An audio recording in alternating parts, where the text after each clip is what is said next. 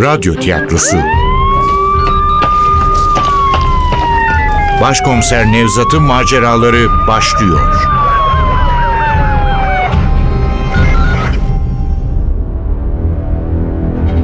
Kavim 9. Bölüm Eser Ahmet Ümit Seslendirenler Başkomiser Nevzat Nuri Gökaşan Komiser Ali Umut Tabak Başkomiser Muammer Selçuk Kıpçak Ferhat Kadir Çermik Efektör Cengiz Saral Ses Teknisini Ozan Akıncı Yönetmen Ogün Yağcı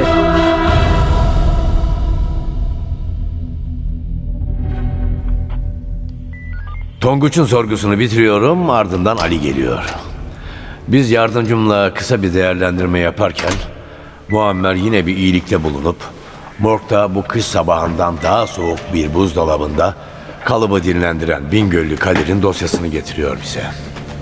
Tabii dosya elinin altındaydı da bize okutma konusunda ancak karar verebildi diye de düşünebiliriz. Neyse önemli olan Bingöllü'nün dosyasını okumamız. Dosyayı Ali ve Muammer'le birlikte okuyoruz. Bingöllü Kadir'in dosyası tipik bir itirafçı hikayesi anlatıyor. Yoksul ama kalabalık bir köylü ailesinin üçüncü çocuğu olarak dünyaya geliyor. Babası, annesi ve sekiz kardeşiyle birlikte bir göz evde yaşıyor. Köydeki ilkokulda geçirilen beş sene. Sonrasında kıraç tarladan alınacak mahsul için mücadele. Üç beş koyunla keçinin ardında yapılan çobanlık, mevsimlik işçilik derken köye gelen PKK yanlısı bir öğretmen. Ve Kadir'in bu öğretmenle başlayan dostluğu. Kış geceleri boyunca öğretmenin evinde uzayan sohbetler.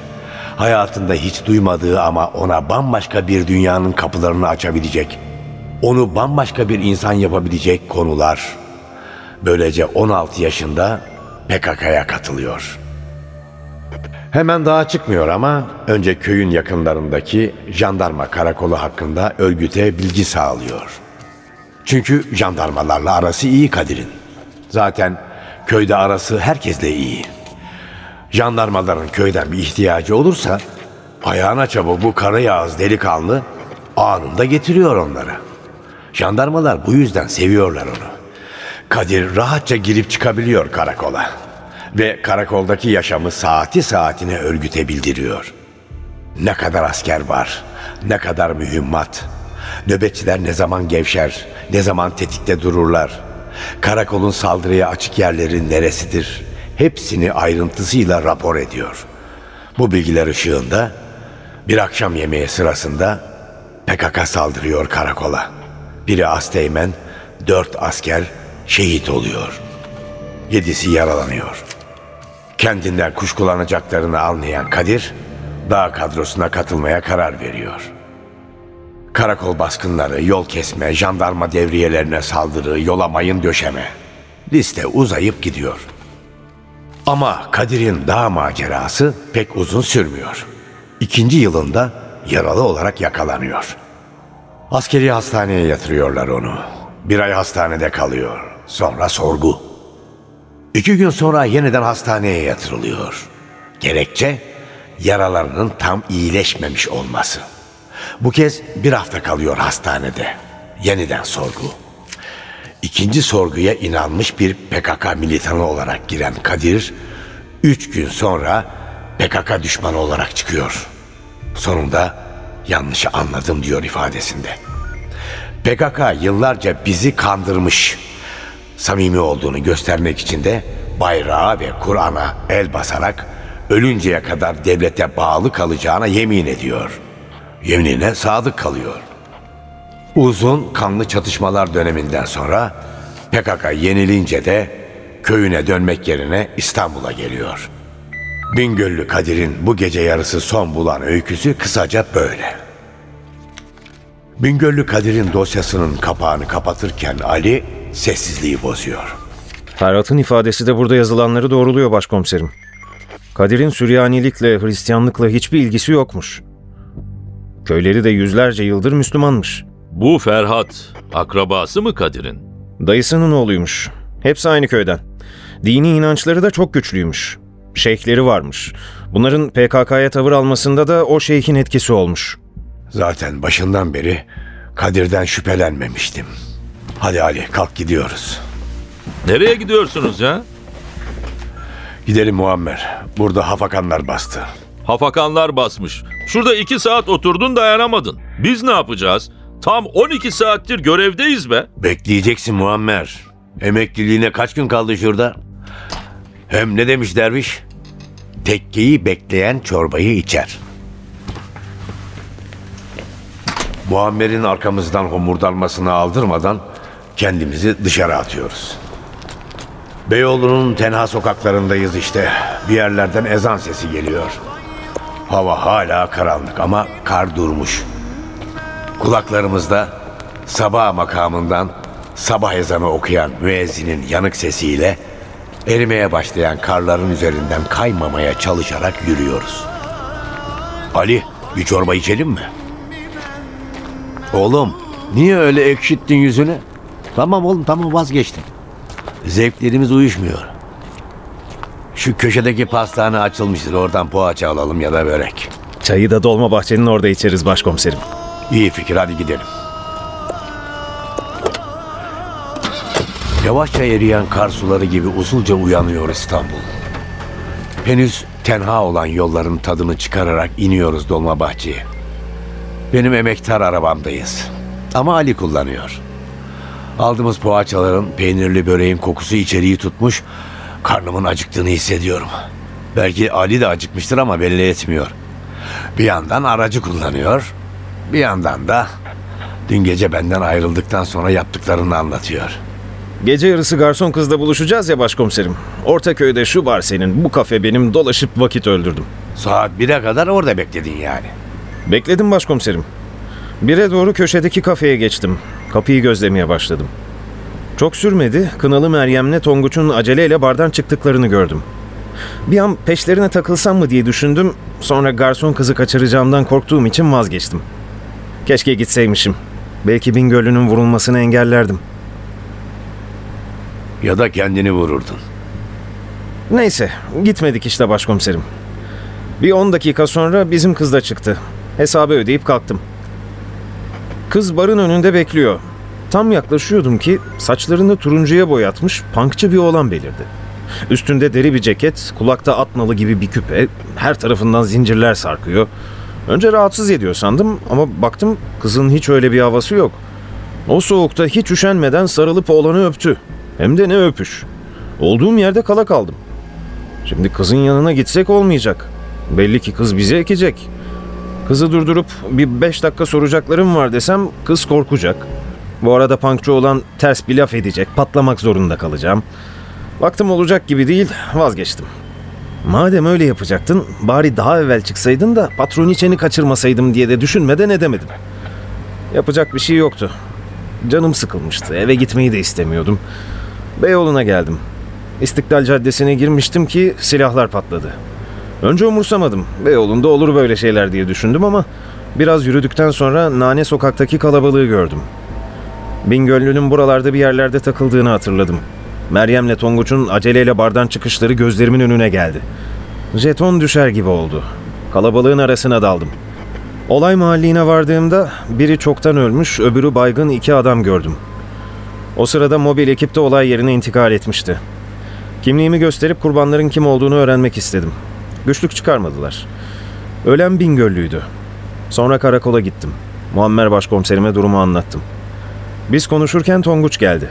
Elindeki silahı masaya koyup teslim oldu. Sonrasını biliyorsunuz zaten. Peki şu yaralı adam? Ferhat neler söylüyor? Hiçbir şeyin farkında değil başkomiserim. Kendilerine kimin ateş ettiğini bile bilmiyor. Sokakta yürüyorlarmış. Bingöllü ona dikkat et demiş. Karşıya baktığında karanlıkta bir kadınla bir erkeğin onlara doğru geldiğini görmüş. Adamın eli paltosunun cebindeymiş. O daha elini silahına atamadan adam tabancasını çekip ateş etmeye başlamış. Vurulup düşmüş. Gözünü açtığında hastanedeymiş. Karanlıkta Meryem'i bile tanıyamamış. Ben Meryem'den söz edince şaşkına döndü. Bizim onlarla bir husumetimiz yoktu. Ufak bir mesele çıkmıştı ama çözdük. Yusuf'u tanıyor musun? Sadece kavga ettiğimiz gece gördüm. Yusuf sizi fena benzetmiş. İntikam almayı düşünmediniz mi? Kadir abi bu Yusuf denen adama bulaşılmayacak diye bizi uyardı. Biz de bulaşmadık. Ama Yusuf denen o herif ne Kadir abi acıdı ne de bana. Bizi görür görmez bastı kurşunu. Sizi vuran Yusuf muydu? Başka kim olabilir komiserim? Tabii o herif vurdu. Yani Yusuf'un öldüğünü bilmiyordu. Bilmiyordu başkomiserim. Bilse Yusuf ateş etti der mi? Yalan söylemiyordu değil mi? Samimiydi. Samimiydi başkomiserim. Yani öyle görünüyordu. Emin olmak zor ama bana samimi geldi. Böylece kafamdaki resim tamamlanıyor. Ama Ali'ye bundan söz etmek istemiyorum. Zaten Dolmabahçe'deki ışıklara gelmişiz. Kırmızı yanıyor, duruyoruz. Karşımızda olanca görkemiyle Dolmabahçe Camii. Yeşil yanıyor, karşıya caminin yanına geçiyoruz. Ali arabayı büfenin yanına park ediyor. Park ettiğimizi gören gençten bir garson büfeden çıkıp yanımıza geliyor. Büyük bardakta iki çay istiyoruz. O kadar acıkmışım ki çayı beklemeden başlıyorum yemeğe. Ali de hiç nazlanmadan bana katılıyor. Deniz kenarında iki araç daha var. Biri siyah lüks bir otomobil. İçindekileri göremiyoruz. Ama büyük bir olasılıkla içinde zengin bir kalantorla metresi var. Diğeri İzmir plakalı beyaz bir araç. Üzerinde bir ilaç şirketinin logosu var. Yani şirket aracı. Sağ ön camı açık. Kırmızı ojeli bir kadın eli arada bir sigarasının külünü silkeliyor dışarı. Sürücü koltuğundaki arkadaş anlaşılan şirket aracıyla çıkmış çapkınlığa. Ben ikinci poğaçaya, Ali de böreğine geçmeden çaylarımız yetişiyor. Kahvaltımızı tamamlayıp keyif çaylarımızı içerken karşı kıyıdaki evlerin karla kaplı çatılarının üzerine kızıllığın bir tül gibi yayıldığını fark ediyorum. Bakışlarımı gökyüzüne çeviriyorum. İri pamuk balyalarını andıran kar bulutlarının arasından süzülen ışık huzmelerini görüyorum. Güneş ışığı denizin rengini süt beyazından sakin bir maviliğe dönüştürüyor. O kadar güzel ki dayanamayıp mırıldanıyorum. Şu güzelliğe bak Ali. Biz nelerle uğraşıyoruz. Doğa neler yaratıyor yahu. Buyurun başkomiserim bir şey mi dediniz? Manzara diyorum evlat. Güzel değil mi? Başkomiserim, geçen yıl teşkilat bizi 15 günlüğüne Amerika'ya götürmüştü ya. Orada olacaktınız. Bir de New York'u görecektiniz. Lüzumu yok Ali'cim. Hakiki sevgiler kıyas kabul etmez. Eminim New York da güzeldir. Ama ben şehri İstanbul'u seviyorum. Şairin söylediği gibi nice revnaklı şehirler görünür dünyada. Lakin efsunlu güzellikleri sensin yaratan. Doğrudur başkomiserim. Başkomiserim, Ha Ali'cim.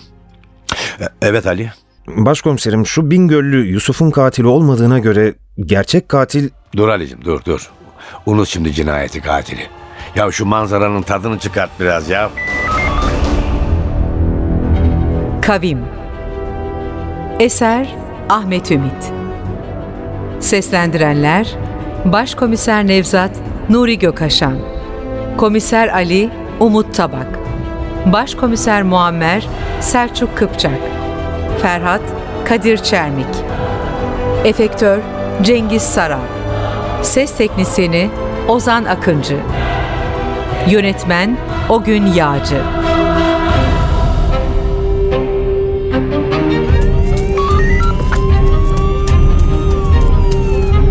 Radyo tiyatrosu Başkomiser Nevzat'ın maceraları Başkomiser Nevzat'ın maceraları her cumartesi 11.15'te NTV Radyo'da. Kaçıranlar ve tekrar dinlemek isteyenler içinse ntvradio.com.tr'deki podcast sayfamızda.